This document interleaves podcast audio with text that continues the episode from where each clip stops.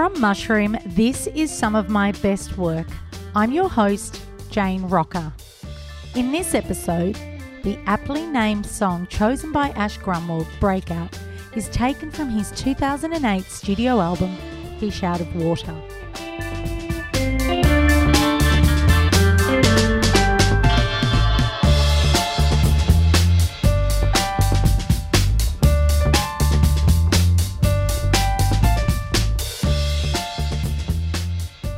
Breakout was a purposeful song for Ash. It was there to do the job at summer music festivals in the late two thousands. It was the banger that pushed his sound out from his usual blues and roots reputation that had defined his career until then. With producer Count Bounce, real name Philip Norman, and also a founding member of Australian hip-hop group T Z U, they gathered ideas and built the song Breakout. The song was fully realised while at the Falls Festival, performing in the sun and dust among eight thousand people, jumping in unison to Ash on stage. Listen out for that. Ash also has a new album dropping in January twenty twenty-two titled Shout Into the Noise. Get it where you get your music. The first single, I Want You to Know, is out now. Here he is, Ash Grunwald, with a song of Breakout.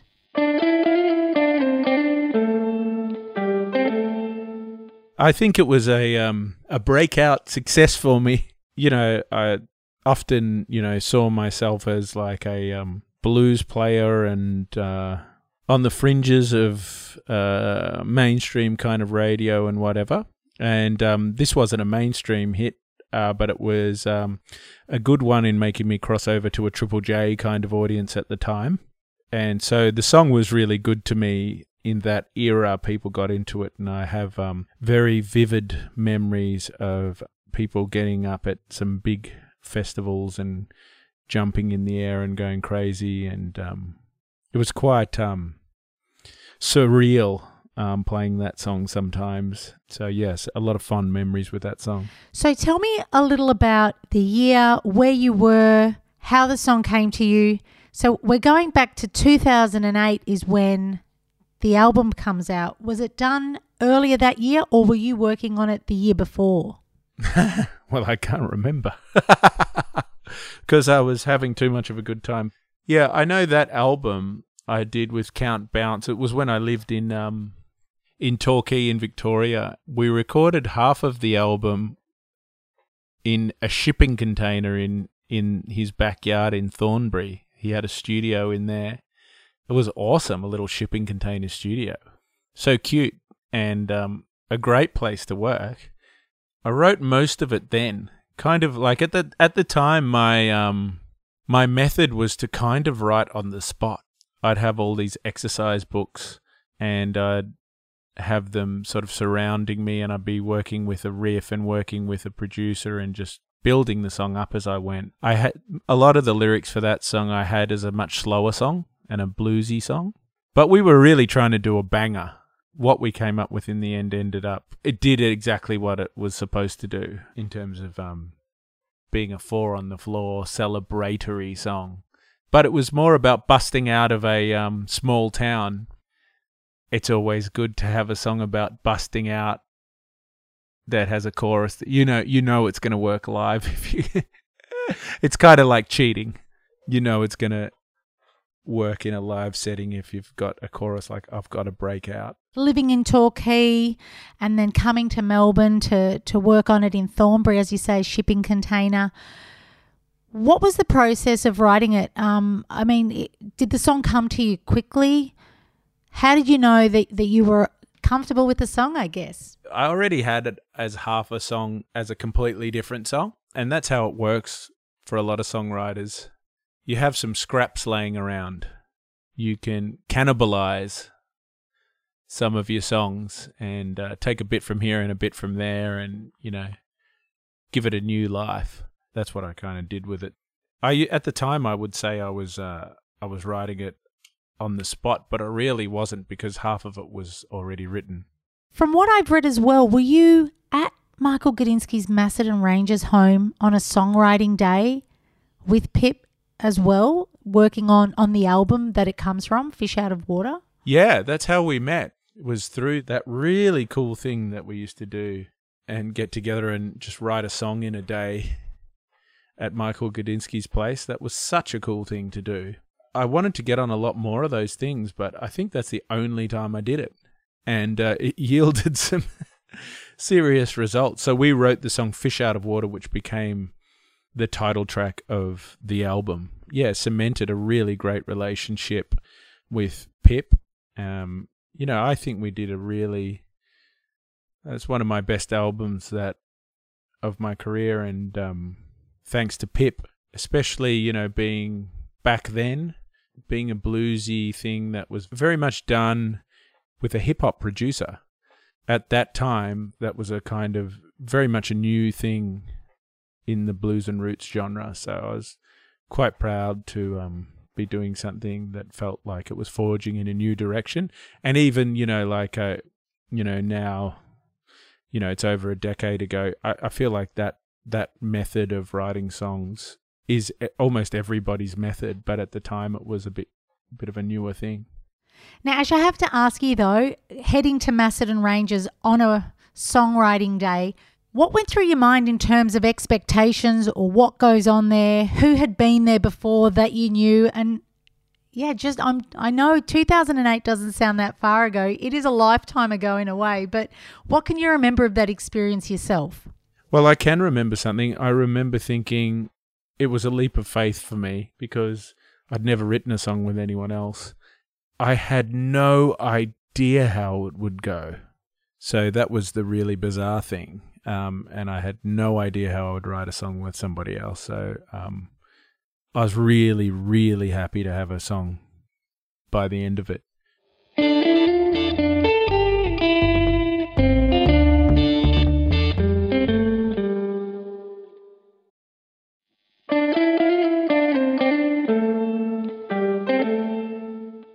You said something earlier too about it's the song that Triple J really picked up as well. And so...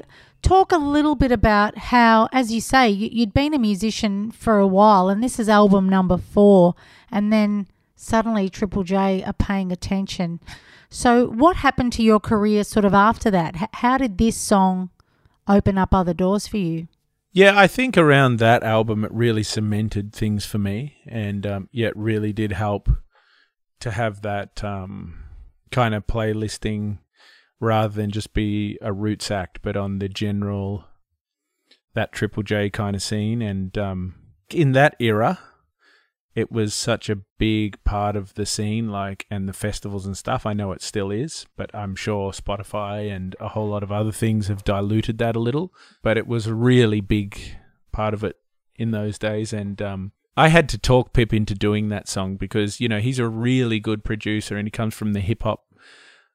At that time, he came from the hip-hop side of things, but he's continued to do a lot, have a lot of wins in the pop arena. But at that time, I really had to talk him into doing a four-on-the-floor, full-on dance kind of banger. He didn't really want to do that kind of thing. Um, he wanted it to be probably something a little more, something a bit more subtle. But I was like, no, I've been, I was like, I don't want to be subtle. I, I've been out there in pubs and festivals and stuff. I'd made my name like stomping, you know, on the stomp box, making it kind of like dance blues. So I wanted to do something that was like that. So I had a bit of to and fro to, to sort of get that happening. But it was cool because it worked. It was by design a festival banger. Yeah, so I'm glad we did it. And it's still requested at most of my gigs. Even in the this sort of uh, that first post-lockdown era, you know, everybody was sitting down and you weren't allowed to stand up. I was just playing it at the end of the gigs and people were still boogieing in their seats or they were getting up. People need permission to have that release. I feel sorry for me um, that I'm not playing, but I feel sorry for them that they're not getting that release at the moment. Very important for humans. Take me through a little bit about your blues journey and discovery of, connection to, and then particularly this song and how it's influenced work that you've created since. For me, all of my blues heroes just travelled around the place from the thirties onwards, you know, playing in boozy um, juke joints for people to just party to. And forget their cares of working in the fields and the the drudgery of life, and uh, just have a release from that.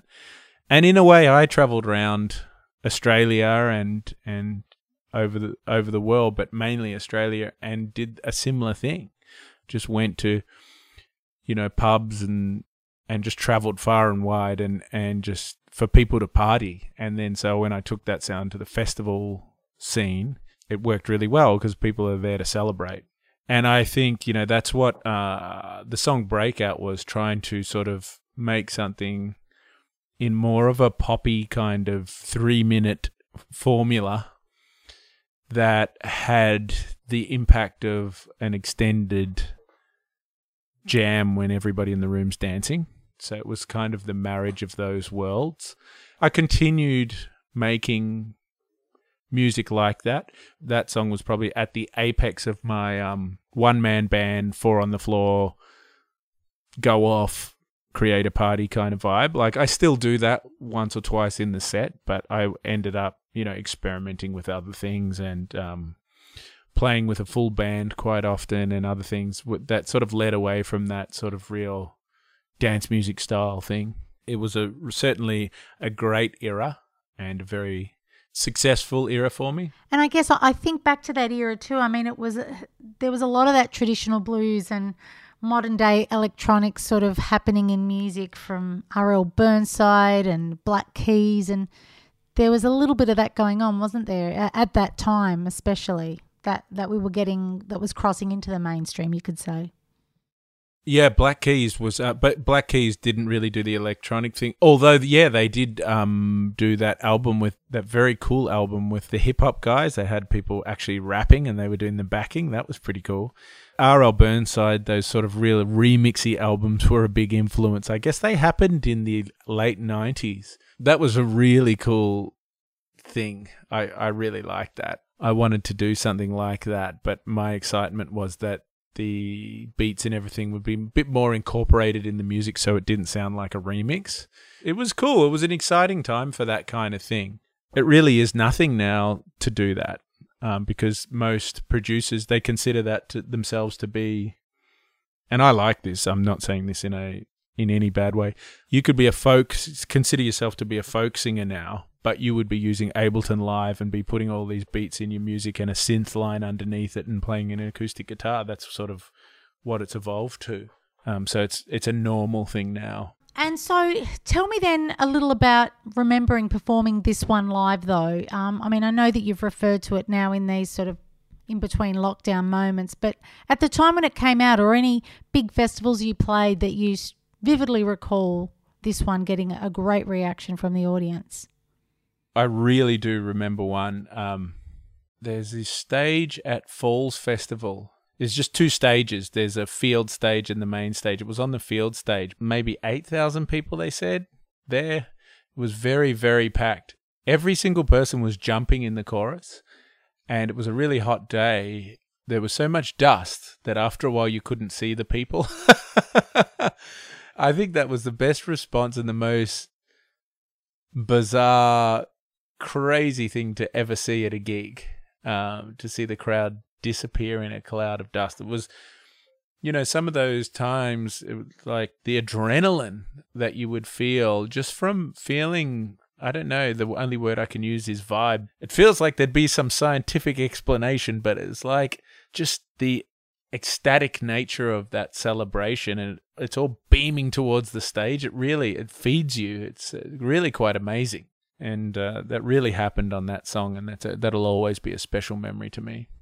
Lyrically, can you take us through where you keep your lyrics? Do you have notebooks of them? Do they come to you in the spur of the moment? Have you been dwelling on things for some time? There's a lot of fun things about having been doing music for this long now. I just turned forty-five. My latest album, I worked with a lot of people in their twenties. They'll comment or they'll notice that I've got um, exercise books with me and pieces of paper, and I'm writing on them, and that's some really old school thing now. And I've always considered myself to be into gadgets and futuristic things, and I didn't really consider myself to be that old guy, but I guess I am now. I, I still write in exercise books for my songs. I just feel like it flows a bit better with the pen rather than than typing things into the phone. I'm not sure why that is, but uh, it's something to do with that connection with the brain. I just find that to be better. Um, so I do, I do have, I'm looking around in my studio now and just seeing a whole lot of exercise books, and I've got one right next to me that says Song Fuel on the front cover. And I'm trying to think why I wrote Song Fuel on there. I think the reason I wrote Song Fuel is because, oh, this is the one where I did a songwriting exercise. I took a thirty day challenge where you write different things every day, like do different exercises, and then you can use that as song fuel. I think that was something I I uh, made up, though, the that idea of song fuel. It sort of says something of my process, like um, basically I'll walk into the studio and it, I feel like I'm making it up, but there'll always be parts of the jigsaw that I bring with me, and then I put it together with a producer or something. Well, can I ask you to just reflect on some of those artists that you got to tour with, open for, that happened after this song Breakout particularly? I mean, I think I read somewhere where you say, well, one of your biggest accomplishments was supporting James Brown. Yeah, that's massive. I love I love thinking about that. When I see him on the wall somewhere, I'd, it just sounds made up to me. I just don't understand how I could ever support James Brown. It was in Tasmania, that gig, and I had done. See, there uh, there is a tie-in now that now that um you mention it, and I think I had played Falls Festival plenty of times and had success. Uh, the one I was imagining, that gig that I was telling you about, the the performance of Breakout, was at Falls Festival in Tassie. Some um, promoters got James Brown and they thought I'd be a good fit for the support. So I got to do that, and I stood next to James, too scared to shake his hand, because um, they had sort of briefed me, if you do address him, make sure you call him Mister Brown, don't call him James. And I was a little bit intimidated. It was an awesome performance. Yeah, one that I'll always remember. You know, he had the massive band with the two drummers and the two bass players and dancers, and it was just awesome. It was awesome. And Ash, just coming back to this idea of some of my best work and the break, I guess, the, the breakthrough that happened in your career with this particular song, but how you've taken an element of that success in everything you've done forward, and, and whether it even informs the new music that you've got coming out now too. That's what you're trying to do, aren't you? With a with a music career, you just, anytime, you know, that, I think that one won an APRA award, that song, and then you try and take that and, you know, you get a little bit more noticed, and then you move on to the next thing. And um you know, on the next album, I had a song called Walking that ended up on um, a Hollywood movie, Limitless, um, with Bradley Cooper and um, Robert De Niro. Um, and that was a really big thing for me. And then, you know, just one thing leads to another, and um, that's how it happens in music. Um, I'm, I'm actually quite optimistic about this next album. I think it might be my actual breakthrough. My my um main um single is a four on the floor again. Like, so we'll see, but it's not so much the raucous party, it's more of a melancholy kind of missing my family. So I guess it's um it's a different era now. It's a bit more grown up and a bit more contemplative than it was back in the day. You know, that's the joy of growing older and maturing, I guess, hopefully. Yeah, it absolutely is. I wonder now, with perspective and hindsight, if you look back at a song like Breakout and that time that you were making music and touring, and it all was just one foot in front of the other, and we took a lot of those steps for granted, right? All of us, we just lived life and didn't think anything could interfere with that other than things might not going right for us. How do you look back at that time from your perspective today? Yeah, I mean, I only have to look back two years. I mean, we just couldn't see any of this coming. It really is still to this day a shock. we just don't know how the future's going to pan out. So that's um, that's an interesting one.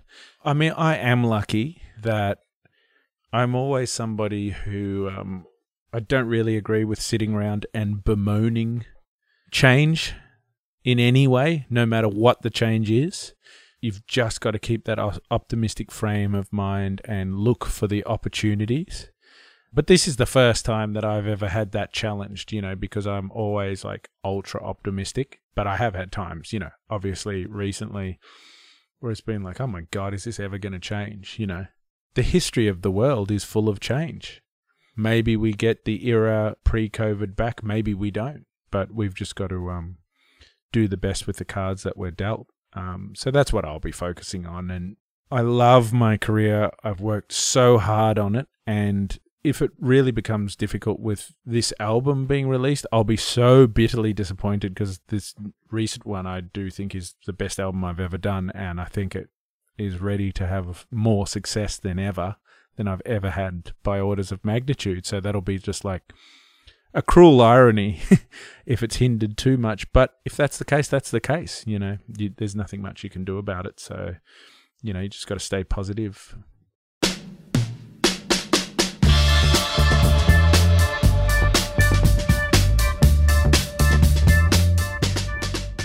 Breakout was chosen by Ash as some of his best work. Thank you for joining us on this episode. And if you haven't yet, subscribe or leave a review on Apple Podcasts. Also, a special thanks to Julia Hill at Mushroom for helping us organise this episode between the Melbourne lockdowns and with Ash up in Byron Bay. Finally, Shout Into the Noise, Ash's new album, is out in January twenty twenty-two. The first single, I Want You to Know, is out now.